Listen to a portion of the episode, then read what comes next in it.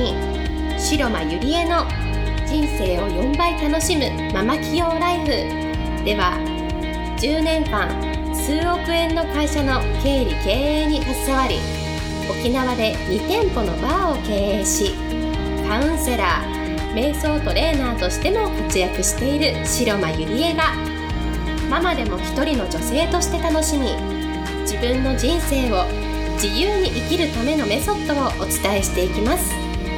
それでは今回の番組をお楽しみください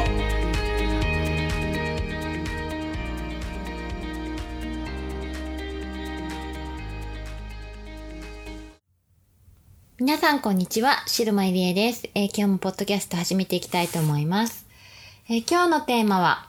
バリの大富豪、兄貴に会って学んだ3つのことというテーマでお送りしたいと思います。えー、先日ですね、パリの大富豪兄貴に会いに行くという一言から、あの、はい、行きますというね、即答して、まあ、バリに行ってきたんですけれども、もう私がいつも大切にしているのは、その時すぐ感じた直感ですね。もう会いに行きたいか行きたくないか、やりたいかやりたくないか、なんか一瞬出てくる直感ってあるじゃないですか。もうそれにすぐ乗れるかどうかだと思うんですね。で、私はあのバリの大富豪兄貴のことは映画とそれから本で8年ぐらい前から知ってたんですね。で、すごくなんかもうリミッター外れまくりの人がいるなって思ってて、まさかね、あのこういうご縁で行けることになるなんて、あの、思ってなかったんですね。で、もうその時にすぐ行きたいと思って、もう行きますっていうふうに即決したんですけれども、でも行っったもののね、あの、やっぱり人生のチャンスっていきなりやってくるので、まあ即決はしたものの、その行動するまでの期間、やっぱりいろいろあるじゃないですか。例えばこう、行かない言い訳も出てくるし、なんか直前までいろんなことが起こるし、あ、なんかもう行かなくてもいいかなとかね、自分の気持ちに負ける時もあるんですよ。うん。でも結果、やっぱりその最初の直感っていうのは私は大事にしてほしいなともらいたいし、本当にね、直感を信じて行動して結果、もういろんなことが今回学べたんですよね。うん。で、皆さんやっぱりこう、いざね何かやろうと決めてもこう時間が経つとだんだん脳ってできない理由ばっかりこう探しに行くのでそこで自分に負けたら私は終わりだと思うんですよね、うん、だからいかに負けないでその挑戦するかだと思うんですよで私は今回の経験がなかったと思うと本当に、なんだろう、信じられないし、やっぱり直感を信じて何でもやってみることから新しい扉が開くんじゃないのかなと思うんですね。で、今回はですね、その大富豪兄貴に会いに行って学んだ3つのことを皆さんにシェアしていけたらなと思っていますので、最後まで聞いてくれたら嬉しいです。で、兄貴のね、あの、兄貴邸はデンパザールっていう人、パリの人から5時間のところにあるんですね。で、車で5時間って本当に結構きついんですけれども、でももう私の目標は会いに行くっていうことだけだったので、あの、はい、無事につけたんですけれども、で、まあ夕食からナイトプールまでご一緒させていただきました。で、ちなみに兄貴っていうのはもう40棟以上のお家を今はお持ちで、スタッフは500人近くいるそうなんです。もう本当すごいレベルですよね。なんか一番小さい家でも 4LDK で、まあ一番大きい家はなんか 18LLLLDK みたいななんかすごいわけわからないあの LDK を、はい、言われていました。えー、一つ目なんですけれどもね、あのー、その中で本当に兄貴が言われていたことが、とにかく一番大切なのは人だと。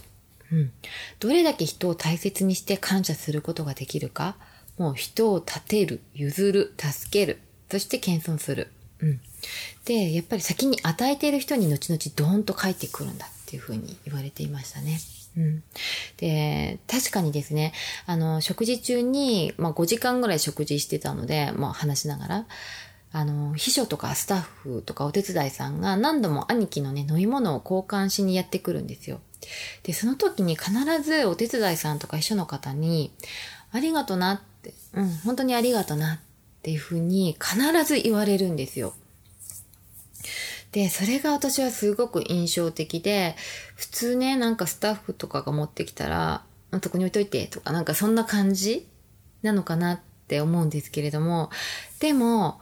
なんかそのありがとうなにちゃんとこう言霊が載ってるんですよただ言うありがとうじゃなくって、本当に心の底から思っているなんかありがとうなんだろうなっていうふうなことを感じたんですね。うん。それがすごく私は印象的でしたね。本当にこう身近な人から人を大事にしているんだな。だからこう多くの人がこう兄貴の元に会いに来るんだなっていうふうに思いました。うん。で、二つ目なんですけれども、人をね、どうやったら育てることができるんですか？っていう質問で、やっぱりとにかく同じ時間を共有することだって言われていましたね。で、社長だけね、美味しいものを食べて、で、スタッフがね、こう、みすぼらしいものを食べている会社は絶対にうまくいかないっていうふうに言われていました。確かにそうだなと思いますよね。なんか社長だけ儲かって、こう、いい車乗って、いい服、いい服を着て、いい家に住んでね、美味しいものを食べてっていう社長さんたちっていっぱいいると思うんですよ。でもスタッフも、なんだろう、スタッフは別にそうじゃない？うん。で、兄貴が言ってたことはみんな平等だと。だから自分がね、泊まるところ、スイートに必ず泊まるんだそうですけれども、スタッフも全員スイートなんだそうです。うん。なんかそれは私すごいなと思って。でも、与えることが先っていう風に言ってましたね。与えたからこそ帰ってきてそういうことができるようになる。うん、よくそういうことを聞く聞くと、お金持ってるからできるんでしょうとか、何もね、あの、不自由しないからできるんでしょっていう人がいると思うんですけれども、兄貴の場合は、もちろんお金を持っているっていうこともあると思うんですけれども、先に必ず与えているんですよね、人に対して。うん、だからこそ、こう、与えられる自分になるし、お金もどんどん豊かさも入ってくるんじゃないのかなっていうふうに思いましたね。うん。で、私も、あの、まあ、会社のスタッフとか、日々いろんなね、方と講座生でもそうですけれども、やっぱり多くの時間を共有したいなと思うし、で、利益よりやっぱり人じゃないかなって思うんですよね。本当に三つ目のその利益っていう部分で兄貴が言ってたんですけれども、やはりビジネスすると利益は重要だと思うんですね。うん。だけれども、やっぱり全ては人にあると。うん。人に感謝して、人、人を立てて、人を尊敬してこその利益だっていうふうに言われてましたね。で、ビジネスすると、みんな利益を先にね、やっぱ優先しがちなので、人っていう部分をね、後回しにすると思うんですよ。で、例えばね、機械のように、なんかこう、人のことを扱う。うん。もうそんなのは問題外だって言ってましたね。うん。で、人生って本当に全て人とのつながりでできているし、今回の旅もつながりからこう、